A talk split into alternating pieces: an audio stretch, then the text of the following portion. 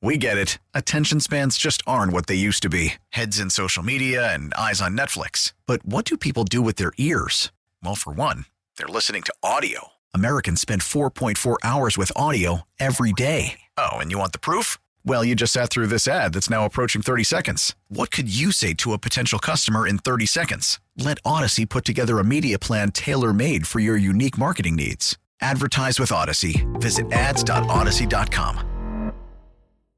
The top stories from the KCBS radio newsroom. This is the All Local. I'm Jeff Bell.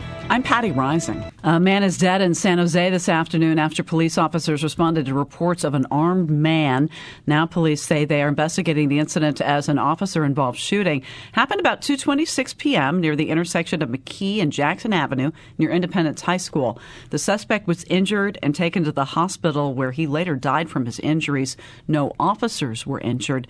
KCBS reporter Keith Menconi is headed to the scene. We're going to have more later this afternoon. PG&E says since last night it has restored power to another 16,000 customers who have been impacted by its latest round of safety shutoffs, but many people in Sonoma, Marin, and Napa are still in the dark.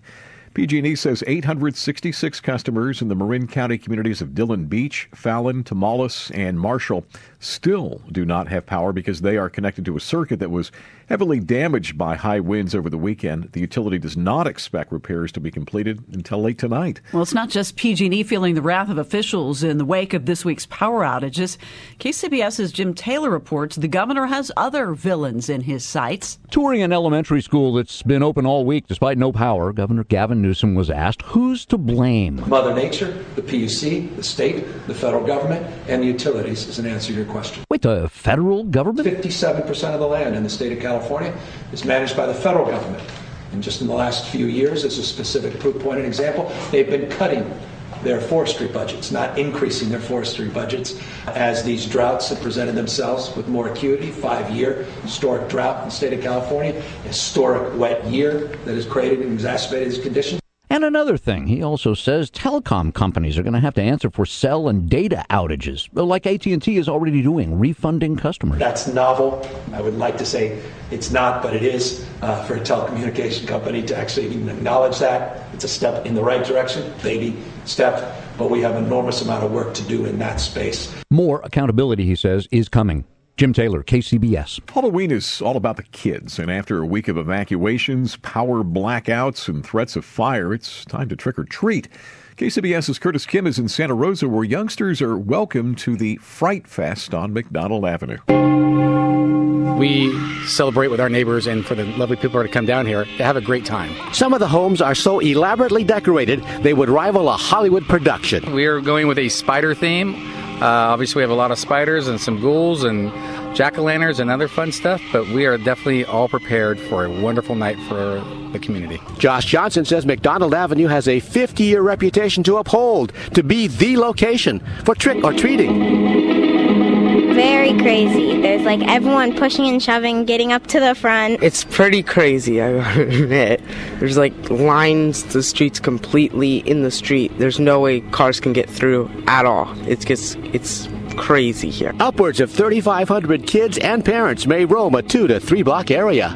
In Santa Rosa, Curtis Kim, KCBS. More now on the Kincade fire, which stands at 60% containment. Firefighters are gaining confidence that they have turned the corner. Well, how do you say thank you to all those people who are protecting your home from those flames? As KCBS's Matt Bigler reports, one Santa Rosa family is expressing their gratitude through tamales. Tamales, guys! Come get your free tamales! This impromptu tamale stand was a big draw for fire crews staying at the Kincade Fire Base Camp. So, did you have a tamale? Oh, I did. It was good. Dave Johnson, a fire engineer out of the Klamath National Forest, was surprised to learn that locals raised money for the tamales on Facebook. Oh, it's just amazing how a community can come together and support everyone that's from out of town trying to help out their community. Elizabeth Flores Martinez says it took them almost three days to cook over a thousand chicken and pork tamales for firefighters. They deserve it. You know, if it wasn't for them, we would not be here standing today. We wouldn't have our, our home or a place to go to. You know, they, they deserve deserve it for their hard, endlessly hard work. This family also served hot tamales to firefighters during the Tubbs fire two years ago. At the Kincade Fire Base Camp in Santa Rosa, Matt Bigler, KCBS. At least 20 seniors with wheelchairs and walkers say they were essentially trapped in the dark in a low income apartment complex in Novato for two days during PG&E's latest power shutoffs. Residents of the villas at Hamilton say they were without guidance from their property management company or the utility behind the project as they faced pitch black stairwells and hallways and elevators that shut down. John Gehagen, head of the Hamilton Tenant Association, said about a third of the villa's 140 residents are too old, sick, or cognitively impaired to care for themselves during an expanded outage. He alleges that the property management company VPM abandoned its tenants. Officials in San Francisco are cracking down on car break ins. KCBS's Melissa Culross reports that several law enforcement agencies will be working together to increase the number of car burglary arrests. Anyone who lives in or visits San Francisco will tell you car break ins are a problem.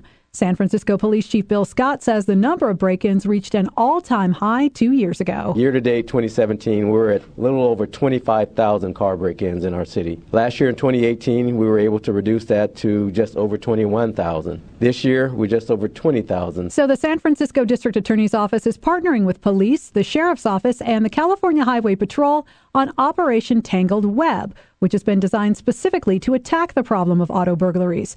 CHP Golden Gate Division Chief Ernie Sanchez. If you are into the business of retail theft, committing auto burglaries, do not get tangled in our web. The public also has a role to play. Sheriff Vicki Hennessy says too often car break ins go unreported. You look on Nextdoor, you can see all the break ins every day. People report it on Nextdoor. Well, those people that are reporting this, please consider reporting it to the district attorney's hotline. The DA's office has set up that tip line, and the operation will last 60 days. In San Francisco, Melissa Culross, KCBS. Subscribe to the All Local wherever you get your podcasts and stream us on your smart speaker 24 7 by saying Play KCBS Radio.